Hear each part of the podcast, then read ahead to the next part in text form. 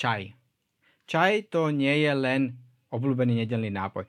Čaj je rastlina, ktorá menila chod dejín. Vznikali kvôli nej vojny, prvá obchodná špionáž, ale aj prvý reklamný pamflet.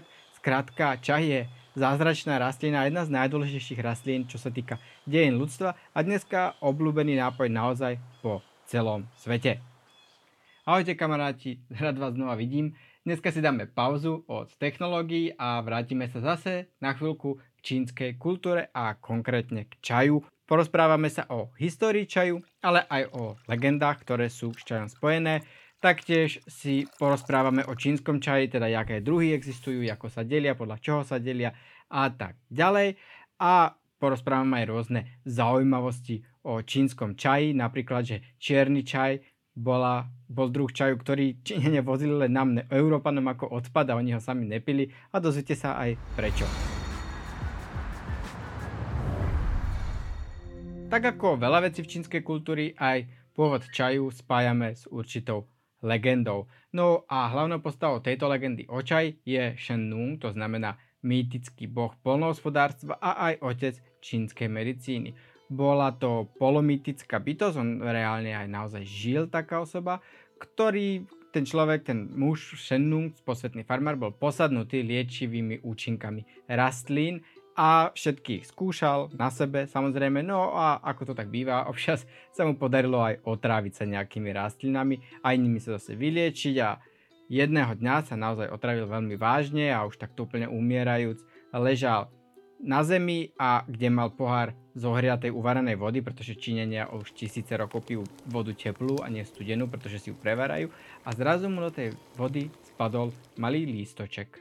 No a on sa napil a ako náhle sa napil, tak vyzdravel. Všetky problémy mu prešli a bol úplne zdravý. No a samozrejme ten lístoček, ktorý mu spadol, bol čajový lístoček a Shenung bol úplne posadnutý liečivými účinkami čaju, ktorého takto vyliečili. Samozrejme je to legenda, ale niečo na nej pravdy bude a vieme kde konkrétne sa odohrávala a to je na hraniciach Yunnanu a Sichuanu, pretože čaj bola divoká rastlina, ktorá v tej oblasti rástla. Lenže čaj sám o sebe nie je lahodný nápoj, ako poznáme dneska, ale je to relatívne horká rastlina a aj preto na začiatku čajový lístok bola čisto čínska medicína, ktorá robili sa z nej polievky alebo prípravky, ktoré sa pili len ako liek a podobne ako väčšina liekov čínskej medicíny nebol vôbec dobrý. Na to, než sa z toho naozaj stal taký ten lahodný nápoj, ako poznáme dneska, si museli Číňania ešte takých tisíc rokov počkať. No ale samozrejme počas tej histórie sa učili, ako ten čaj správne spracovávať a ako ho pestovať. Napríklad sa naučili, že čaj musí byť ten krík čajový musí byť v tieni, aby na ňo neprežilo tak slnko a potom není taký horkastý. Naučili sa sparovať listky, čím tiež vedia odburávať tú horkosť toho čaju. A čím viacej ho vedeli pripravovať, tak tým viacej si získaval na popularite. A to najmä šlachty a na cisárskom dvore, pretože to bola potravina pre bohatých, ale časom sa dostával aj medzi obyčajných ľudí. Už v 4. storočí bol čaj aj obľúbenou bylinou na cisárskom dvore ale dovtedy sa ešte čaj nevolal a práve v tomto štvrtom storočí mu vymysleli tento nový názov čhá, ktorý pôvodne sa písal iným znakom, ale dneska to má taký krásny znak, ktorý možno poznáte aj z mnohých čajovniach u nás na Slovensku. No a v 7. storočí čaj zažil obrovský boom za dynastie Tang, kedy sa stal, dostal vlastne aj na oficiálne zoznamy ako daru pre cisára a stal sa z neho naozaj vyhľadávaný a vzácný predmet. Práve z tohto obdobia 7. storočia pochádza aj prvá kniha alebo pojednávanie o čaji, Chating, čiže kniha o čaj, ktorú napísal autor Louis a to je práve prvý reklamný pamflet asi v dejinách ľudstva, pretože už vtedy bolo množstvo výrobcov tohto čaju, ktorí si medzi sebou konkurovali a konkrétne jedni výrobci si najali tohto literáta, aby im napísal pojednávanie o čaji na objednávku, dostal sa to zaplatené, kde napísal vlastne taký nejaký, opísal ten čajový rituál, ako presne má prebiehať, čo má obsahovať, čo sa robí ako prvé, druhé, bol to taký postup, uh, ktorý si ľudia vešali na stenu doma alebo v čajovniach a samozrejme bolo tam aj zmienený, ktorý čaj je najvhodnejší na tento čajový rituál, to je práve ten od, tých, od výrobcu, ktorý si zaplatil túto kvázi reklamu, čo je také zaujímavé, že naozaj jedna z prvých takýchto product placement bolo už v 7. storočí a týkalo sa to čaju. Úplne pôvodne sa čaj pestoval práve v provincii Yunnan a Sichuan, pretože tam prirodzene rástli tieto rastliny na divoko. Lenže Yunnan a Sichuan sú veľmi odlahlé a relatívne zle dostupné oblasti Číny a preto sa vlastne tá čajová rastlina začala stiahovať aj do iných častí Číny a začal sa pestovať v provincii Fujian a v provincii Zhejiang, ktoré sú vlastne na mape v okolí Šanghaja a nachádza sa tu jedna významná stavba, to je veľký vodný kanál, čo je vlastne najväčšia vodná stavba ľudstva, čo je vlastne umelo vyhlbená rieka z južnej Číny, z mesta Súžou až na sever. Touto vlastne obchodnou cestou sa preprava čaju oveľa zjednodušila a tým aj zlacnila a popularita oveľa viacej stúpala. Ale z okolia Suzhou a Šanghaja išla ešte jedna veľmi významná obchodná cesta, ktorú určite poznáte a to je práve hodvábna cesta, ktorou samozrejme čaj tiež chodil a nielen do Číny, ale aj do ďalších častí sveta. Práve tieto čaje z provincii Futen a Zhejiangu sa stali takými hlavnými čajmi e, toho cisárskeho dvora a tej vysokej spoločnosti v Číne, ale to neznamená, že by junanský alebo sečuánsky čaj nejak m, upadol, akurát sa začal prevážať trošku iným smerom práve do juhovýchodnej Ázie a taktiež hlavne do Tibetu, pretože v tom období 7. storočí sa aj Tibetania zamilovali do čaju. V tom období v 7. storočí Tibet bola veľmi významná ríša. Spomínam to aj v jednom mojom dokumente o tibetských nomádoch, ktorý odkaz sem dávam. To je taký krátky film, čo som natočil v Sečuanskom Tibete. A mm, Tibet v tom období s Čínou neustále bojoval a viedol neustále vojny a práve e, čínsky cisár Taizhung sa rozhodol riešiť to podobne ako európsky kráľ vydajom. A vydal princeznú Wenchuan tibetskému kráľovi Sungcam Kat... Sungcam Kappo. Kampo. Tak nech sa to vyslovuje. A táto princezna do Tibetu priniesla so sebou čaj. A krajina, do ktorej tá sa tá princezna vydala, tak to bola drsná krajina. V Tibete sa vtedy jedlo iba meso, zelenina sa tam nedala vypestovať, dodnes sa tam takmer nedá vypestovať. A väčšina obyvateľov v Tibete mala tým pádom všetky nutričné choroby, ktoré si vieme predstaviť a ani sa nedožívali príliš vysokého veku. Ale s príchodom čaju, iba 5 šálok čaju denne im dokázalo vynahradiť 80% potrebných minerálov, ktoré telo potrebuje a aj antioxidantov, ktorých predtým mali 0% alebo veľmi, veľmi malé čísla. Takže čaj nielen, že začal Tibetanom život spríjemňovať, ale začali mu hlavne aj predlžovať.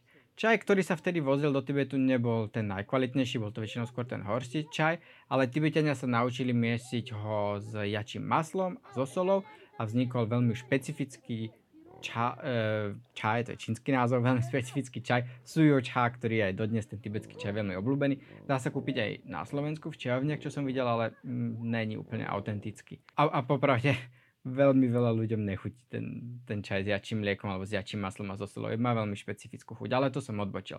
No a e, Tibetania ich hlad, alebo teda smet po čaji samozrejme rástol, ale aj čínsky dopyt po tibetských koňoch, pretože čínska ríša sa v, tom, v tej oblasti, teda v tom období rozrastala a potrebovali kone na správanie tej ríše a hlavne na to, aby odražali útoky Mongolov zo severnej Číny.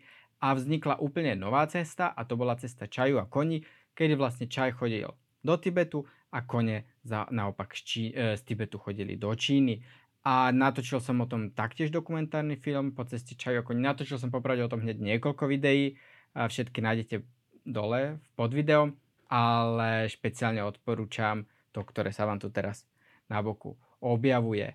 A Tibetania si ten čaj naozaj zamilovali a vznikla teda táto tretia obchodná cesta a to, tieto tri obchodné cesty alebo obchodné trasy, to znamená veľký vodný kanál, hodvábna cesta a cesta čaju a koni boli tri cesty, ktoré akcelerovali, urýchlili to, že sa čaj stal naozaj jedno z najvýznamnejších plodín sveta. Správy o čaji sa doniesli do celého sveta a aj do Európy. A v Európe to bol avšak mýtický nápoj, ktorý ešte nikto nikdy neochutnal. Prvýkrát sa zmienky o čaji dostali do Európy v roku 1555, kedy doniesol knihu Benáčan Giovanni Battista Ramuzio, napísal knižku Voyages and Travels a v tejto knihe rozprával príbehy obchodníkov, s ktorými sa stretli. A jednému obchodníkovi venoval celú kapitolu, pretože ten mu rozprával o zázračnom nápoje čaj Katai, ktorý sa pil v Číne a dokázal liečiť všetky choroby. Táto zázračná rastlina alebo mýty o tejto zázračnej rastline sa začali šíriť ako požiar a bola to samozrejme veľmi nedostupná rastlina a takže tie mýty a legendy samozrejme stále len rástli a rástli a naozaj sa to považovalo za všeliek, ktorý majú len v ďalekej Číne a do Európy sa tak skoro nedostane. Avšak prvý, kto začal ten čaj naozaj dovážať do Európy, boli práve portugalskí obchodníci.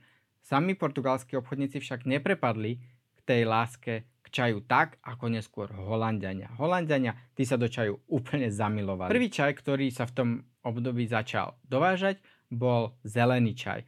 A problém bol, že zelený čaj sa relatívne rýchlo kazí a Portugalci vtedy zakázali Holandianom cestu cez Lisabon a oni museli teda tú trasu mať dlhšiu a obchádzať a mali s týmto zeleným čajom problém, že sa im kazil. Rovnako aj v Číne sa udiala veľmi zásadná vec a to je, že cisár v tom období zakázal lisovať čaj do kociek, pretože dovtedy sa čaj predával vlastne iba lisovaný. Sypaný čaj sa takmer nepredával, všetky bol v kockách a tie, avšak ten čaj sa stal takou veľkou vzácnosťou, že sa začal využívať aj ako neoficiálne platidlo. Dokonca sa lisovali aj také tvary čajov, ktoré sa dali odlamovať, čiže rozmieňať na drobné, podobne ako peniaze. No a keďže vzniklo takéto neoficiálne platidlo, tak to znamenalo menej daní pre cisársky dvor a veľká korupcia a tým pádom vlastne toto lisovanie čaju bolo zakázané a práve provincia Futien, kde sa lisoval ten najvychýrenejší čaj, týmto utrpela najviac, pretože už ten sypaný čaj bol niekde inde a oni už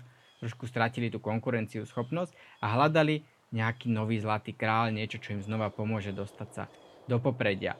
A jedného dňa takto rolníci mali pripravený zber všetkého čaju a mali ho vo vreciach, sypaný čaj a zrazu sa dozvedeli, že k ním ide armáda. No a keď k vám ide armáda, väčšinou to nebýva dobre znamenie v žiadnom období historickom a vtedy už vôbec nie a báli sa, že im ten čaj vezmu. Všetkén ho teda nastrkali do vriec a tie vrece nahádzali do nejakých stodol a do nejakých takých bodov, aby ich vydávali za seno a aby ich skrátka skryli. Lenže tie vrecia vyzerali byť veľmi pohodlné a takže vojaci sa tam zastavili a ustlali si na týchto vereciach plných čaju a pobudli tam možno týždeň, niekoľko dní, možno niekoľko týždňov, kto vie. V každom prípade v horúcom období, ktoré tam panuje, sa počili vlhké tela a ten čaj úplne znehodnotili, pretože ten čaj navlhol a v tom teple začal fermentovať a vlastne celý zhnedol a taký ten zelený, zelený čaj sa stal divným, červeným, čiernym, sfermentovaným a dedinčania si mysleli, že je po ňom. Čo s ním je znehodnotený, ale samozrejme celú tú úrodu nemohli vyhodiť a rozhodli sa, že predsa len skúsia šťastie a zobrali tento čaj na trh, že ho skúsia predať. A z hodou okolností tam boli portugalskí obchodníci, ktorým ten čaj veľmi zachutil, okamžite ho si zamilovali a nielen, že vykúpili kompletne všetken čaj, čo im tam tí rolníci doniesli, ale zaplatili aj nárok dopredu na všetken ten čaj na ďalšiu sezónu. A vznikol čierny čaj, ktorý sa stal obrovským lukratívnym exportným artiklom, Fú, to je zložitá veta, viete, čo tým chcem povedať, ale popravde Číňania ten červený čaj nepili. Možno sa zamysláte, že prečo hovorím červený a čierny, že sa mi to nejak plete. Ono sa mi to nepletie. Totiž to čierny čaj, tak ako my poznáme čierny čaj, sa v Číne volá červený.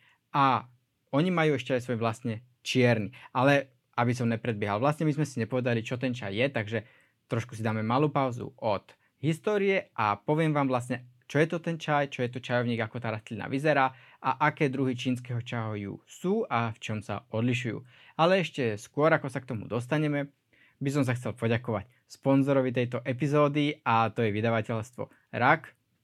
To viete, takže to je naše rodinné vydavateľstvo a vlastne aj preto toto video, ale posledné dve videá mali trošku väčšiu odmlku raz za dva týždne, pretože dokončujeme dve nové knižky, Jedna je Denník z Wuhanu, e, ktorý už sa zalamuje, čo skoro vyjde. To je knižka, ktorú som prekladal ja a nebude to len tak obyčajný preklad tejto knihy, ale bude to komentovaný preklad z plný poznámkového aparátu, kde budem približovať rôzne zaujímavosti z čínskych tradícií, kultúry, histórie, ale aj súčasnosti. takže popri tom, že si prečítate niečo o Číne a o tom, čo sa dialo vo Wuhane, keď vypukla nákaza, tak si prečítate niečo o Číne a dozviete sa toho veľmi veľa zaujímavého. A druhá knižka, ktorú pripravujeme, je Šarlatáni. Je to veľmi zaujímavá, zaujímavé historické pojednávanie o podvodníkoch, šarlatánoch a vlastne takých podivných technikách lekárov, ale aj svetských ľudí a aj podvodníkov a čo skrátka s čím všetkým sa liečilo a niekedy až zabíjalo bohužiaľ v stredoveku. Je, je to veľmi zaujímavá knižka, plná trošku čierneho humoru a plná ilustrácií. Taktiež už sa zalamuje, pripravuje sa, vyjde na jeseň, čoskoro. Takže sledujte nás ako vydavateľstvo RAK. Budem to samozrejme, keď vyjdu, tak to spomeniem znova aj tu e, vo videoblogu. Ale pokiaľ vás zaujíma história, odporúčam sledovať Facebook e, nášho vydavateľstva RAK, kde vlastne moja mama, ktorá je historička, plus ešte s jednou kolegynou, ktorá je taktiež špičková historička, obidve pracujú v Akadémii vied, píšu veľmi zaujímavé a vtipné epizódky z historických listín, kde napríklad pojednávajú o tom, ako vznikli okuliare, alebo ako ľudia nosili knihy zavesené na opasku, alebo o tom, ako chlastali niekedy v tom stredoveku, aké boli hostiny. A voláme to stredoveká e, každodennosť a niekoľkokrát do týždňa dávame takéto veľmi zaujímavé vtipné statusy, na ktoré máme ešte vtipnejšie komentáre a diskusie pod týmito statusmi, takže pokiaľ vás to zaujíma a chcete sa niečo zaujímavé dozviesť a zároveň sa aj trošku pobaviť, tak nasledujte na Facebooku, dole je odkaz a poďme späť čaju. Čaj je vždycky jedna konkrétna rastlina a to je čajovník.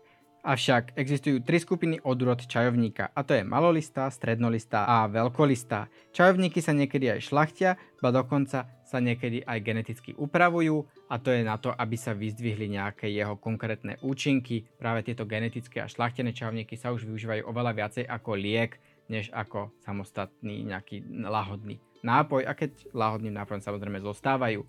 Po celej Číne je niekoľko výskumných ústavov čaju, ten najväčší je v Junane a tam majú zasadený všetky odrody čajovníka, ktoré existujú a je to tam prísne strážené, len tak sa tam, nes... akože dá sa tam ísť, ale musíte mať povolenie a pokiaľ by sa napríklad rozšírila nejaká nákaza v Číne a vyzabíjala by všetky čajovníky, tak práve z tohto Junanu by sa začali šlachtiť nové a vlastne sú tam strážené, aby náhodou planeta o túto rastlinu neprišla, čo je taká zaujímavosť. No a tento čajovník väčšinou my poznáme ako krík, ale to preto, že čajovník sa vlastne kosí alebo zrezáva pravidelne, kvôli tomu by mal väčšie výnosy. Ale v skutočnosti je to strom a dokáže vyrásť do veľkých stromov, ale rastie veľmi pomaly, na druhej strane sa dožíva obrovského veku. Najstarší čajovník žijúci na svete, v Číne samozrejme, má 3,5 tisíc rokov a tak ten je veľmi prísne chránený a je len jeden, ale sú bežné čajovníky, ktoré majú 1000-2000 rokov a sú to také staré čajové lesy, kde je ale tento čaj samozrejme extrémne drahý a veľmi zácny a väčšina čajovníkov vo svete, čo uvidíte, sú práve čajové kríky. Podľa spôsobu spracovania sa teda čaj delí na 7 druhov a to je biely čaj, žltý čaj, zelený čaj, polofermentovaný čaj, činčha, alebo červený čaj, ktorý sa u nás nazýva teda čierny čaj, potom čierny čaj a potom je tu čaj puer. Puer síce spadá pod čierne čaje, ale je veľmi špecifický a tak som ho zaradil do sam- samostatnej kategórie, tak ako sa väčšinou aj zaraďuje do samostatnej kategórie. O čaji puer mám samostatné video, ktoré som natočil ale už dosť dávno, takže tá kvalita je trošku horšia, ale choďte si ho pozrieť a dozviete sa o ňom oveľa viacej. Ďalej sa tieto čaji de- delia na poddruhy. A nie však všetky, ale niektoré druhy sa delia aj na poddruhy. Napríklad polofermentovaný čaj sa delí na poddruh Wulung, Yencha, Tanchung alebo Shuxian. A ďalej tieto druhy alebo poddruhy, pokiaľ ten čaj poddruhy má, sa potom delia na ďalšie typy. Napríklad polofermentovaný čaj, čiže druh, sa delí na Wulung, čiže poddruh, a ten sa môže deliť na napríklad železnú bohyňu, vodný fénix, východnú krásku, vôňu lochanu, vúlung červenej vody, červený vúlung a rôzne ďalšie takéto poetické názvy. No a okrem toho sa čaj delí podľa výrobcu. Najväčší výrobca čaju v Číne sa volá firma Taicha, ale týchto výrobcov čaju sú tisíce a väčšinou vykupujú teda čajovník, čajové listky už pozbierané od rolníkov a prvé spracovanie častokrát prebieha práve u rolníkov, oni ho spracovávajú, pretože čaj niekedy treba mm, spracovať až do 4 hodín od zberu, záleží od toho, aký typ čaju vy z toho vyrábate. A výrobci ho potom triedia a balia a kontrolujú kvalitu a určujú nejakú jeho uh, tržnú cenu. Nie je to jak s kávou, že by bola káva vedená na burze a to znamená, že napríklad pestovatelia kávy vždycky si pozrú, jak sa pohybuje cena kávy na burze a predajú tomu, kto dá najviac. Čaj taký nie je. Čaj naozaj má svoju tržnú hodnotu podľa tých značiek a výrobcu a to znamená, že tí rolníci väčšinou spolupracujú stále s tými istými, predávajú tým istým tie čajové lístky, pretože iba tak si dokážu udržať nejakú tú cenu. Zároveň samozrejme niektorí čaj si nechávajú a taký čaj si potom môžete kúpiť aj iba u rolníkov a ten málo kedy nejak ako keby komerčne predávajú, ale niektorí áno, je to rôzne. Ďalej sa čaj delí podľa akosti, to znamená, že podľa kvality. A tam už je veľmi veľa faktorov, napríklad lokácia, kde sa ten čaj pestuje, to znamená, že sú oblasti, kde je čaj drahší ako v iných oblastiach, napríklad zelený čaj má poddruh dračia studňa a tá sa delí na dračiu studňu podľa lokácie, kde rastie a napríklad dračia studňa od západného jazera v meste Hangzhou je tá najlepšia a najdrahšia a tam je dokonca aj jeden konkrétny kopec, Levý pahorok sa volá a tam je úplne najdrahší ten čaj a najlepší. No a okrem teda lokácie, potom aj podľa kvality lístkov, to znamená čaj sa vždy zberá ručne a triedi sa podľa akosti a potom ešte sa sekundárne delí a podľa toho sa zase určuje jeho cena a tak sa balí, že toto je napríklad ako keby first grade, second grade, treťotriedny, druhotriedny, prvotriedny a tak ďalej. Podľa toho sa delia. Inak z čajovníka sa väčšinou zbiera najmladšie lístočky, čaja, to sú také vlastne čajové zubky, by som to nazval, úplne také tie najmladšie, plus tie mladé listky pod ním, niekedy sa to volá, že jeden, čiže ten čaj, listový výhonok, plus 1, čiže plus 1 najmladší listok, alebo 1 plus 2, alebo 1 plus 3, alebo 1 až plus 4 e, najmladšie listky sa zberajú a podľa toho, aký čaj chcete pripravovať a samozrejme podľa toho, ako veľmi ten čaj bude kvalitný. Tieto druhy čaju, zelený, polofermentovaný, červený, čierny, sa vlastne delia podľa spôsobu prípravy a to hlavne, či je tam spustená oxidácia a ako veľmi sa tá oxidácia dá dobehnúť a potom či je tam spustená fermentácia a aký konkrétny typ fermentácie tam pribehne, prebehne. A taktiež podľa toho, ako sa ten čaj suší, on sa môže sušiť buď pomaly alebo rýchlo v peciach. A sú vlastne rôzne kombinácie týchto techník, ktoré potom tvoria tú konkrétnu kategóriu čaju, napríklad zelený čaj je čaj, ktorý sa nenechá zoxidovať a ani sa nefermentuje, preto je to vlastne jeden z najčerstvejších druhov čajovníka a preto sa napríklad nemôže dlhodobo skladovať a zelený čaj by ste mali skladovať v chladničke alebo v mrazničke maximálne tak po dobu jedného roka a potom tá jeho chuť a kvalita začína prudko upadať. Ale napríklad taký čaj puer, e, napríklad zrejúci puer, v ňom fermentácia je naštartovaná a prebieha, je to veľmi pomalá fermentácia, ktorá prebieha roky a preto napríklad zrejúci puer sa väčšinou môže, pije až tak 3-4 roky po zbere samotnom, ale čím starší, tým lepší a sú aj 100-200 ročné puery, ktoré stoja milióny eur. Takže vidíte, že tam môže byť obrovský rozdiel a je to, nebudem ich vysvetľovať jeden po druhom, pretože je to celkom komplikované a ťažko sa to vysvetľuje takto slovami, ale na mojich stránkach je prehľadná tabulka, kde máte vlastne každú jednu kategóriu a aký proces tam prebehne, aké lístky sa tam zbierajú, či sa na to používajú malolisty, strednolisty, veľkolisty. Napríklad na zelený čaj sa využívajú malolistý čajovník, ale na puer sa využíva veľkolistý čajovník a tak ďalej. Takže pokiaľ vás to zaujíma naozaj ako keby konkrétne delenie, tak dole máte odkaz na moje stránky, kde to máte v prehľadnej tabulke, ale túto som vám chcel len podať taký obraz, aby ste približne vedeli, podľa čoho sa tieto druhy čaju delia.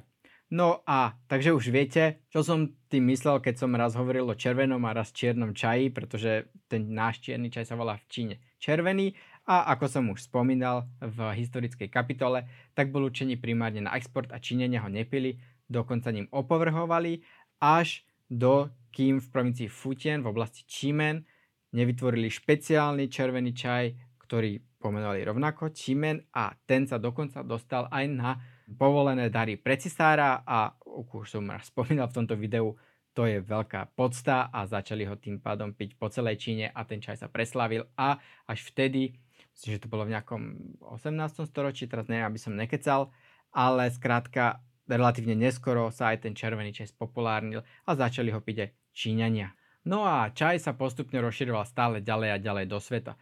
Napríklad do Ruska sa dostal skrz Transsibirskú magistrálu, ktorá nahradila prenašanie na ťavách a cez nehostinné Mongolsko a taktiež s vynálezom čajovaru ruského a práve vynález čajovaru a mm, pre takto prepojenie Transsibirskou magistrálu bolo ďalšie takým hnacím faktorom tom, že ten čaj sa stále stával významnejší a významnejším. V Európe mali najradšej čaj Portugalci a Holandčania a tí ho tak obľubovali, že objem obchodu, ktorý s Čínou robili, začal obrovsky rásť. A rastol tak rýchlo, že až vystrašil Britániu a Británia sa začala báť o svoje veľmi lukratívne postavenie s obchodom čaju a rozhodla sa, že udelí monopol jednej konkrétnej a britskej firme na obchod s čajom, aby mohla konkurovať Portugalcom a Holandianom. A vznikla východoindická obchodná spoločnosť. Východoindická spoločnosť bola firma, ktorá doslova menila chod dejín.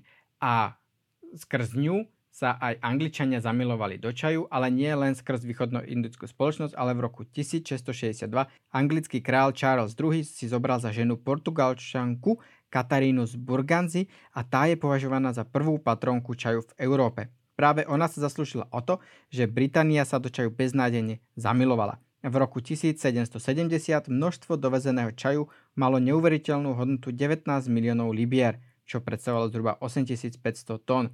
A láska Britov k čaju prekonala postupne aj tú holandskú a v roku 1684 Číňania po prvýkrát udelili východoindickej spoločnosti povolenie na obchod s prístavom Kanton. Angličania tak konečne nemuseli kupovať tovar od Holandianov a začala sa naozaj naplno sa rozbehla éra tejto legendárnej obchodnej spoločnosti, ktorá existuje dodnes a zaslúžila sa o napríklad opiové vojny alebo o bostonský incident, ku ktorému sa dostaneme za chvíľku. Opiové vojny názov hovorí, že sa týkajú hlavne opia, ale oni sa týkali oveľa viacej čaju, alebo veľmi výrazne aj čaju kvôli tomu, že Číňania mali vlastne monopol na čaj a nemali nič, čo by Európania vedeli ponúknuť, čo by Číňania veľmi chceli a tým pádom tie ceny boli veľmi vysoké a Angličania im začali predávať opium, v čím vybudovali závislosť Číňanov a vedlo sa im s tým ten čaj znehodnotiť, ale aj hodváb a iné artikle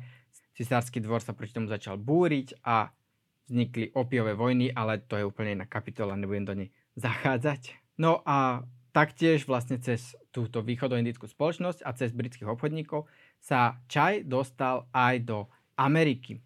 A lenže v Amerike sa čaj stal symbolom nerovnoprávnosti, pretože kým americké lokálne firmy boli daňovo veľmi znevýhodňované, tak práve východoindická spoločnosť mala taký daňový raj a vlastne mohla voľne voziť ten čaj a mala taktiež skoro monopol a tí Američania to brali ako veľkú nespravodlivosť a v tom období sa začalo rodiť hnutie za nezávislosť.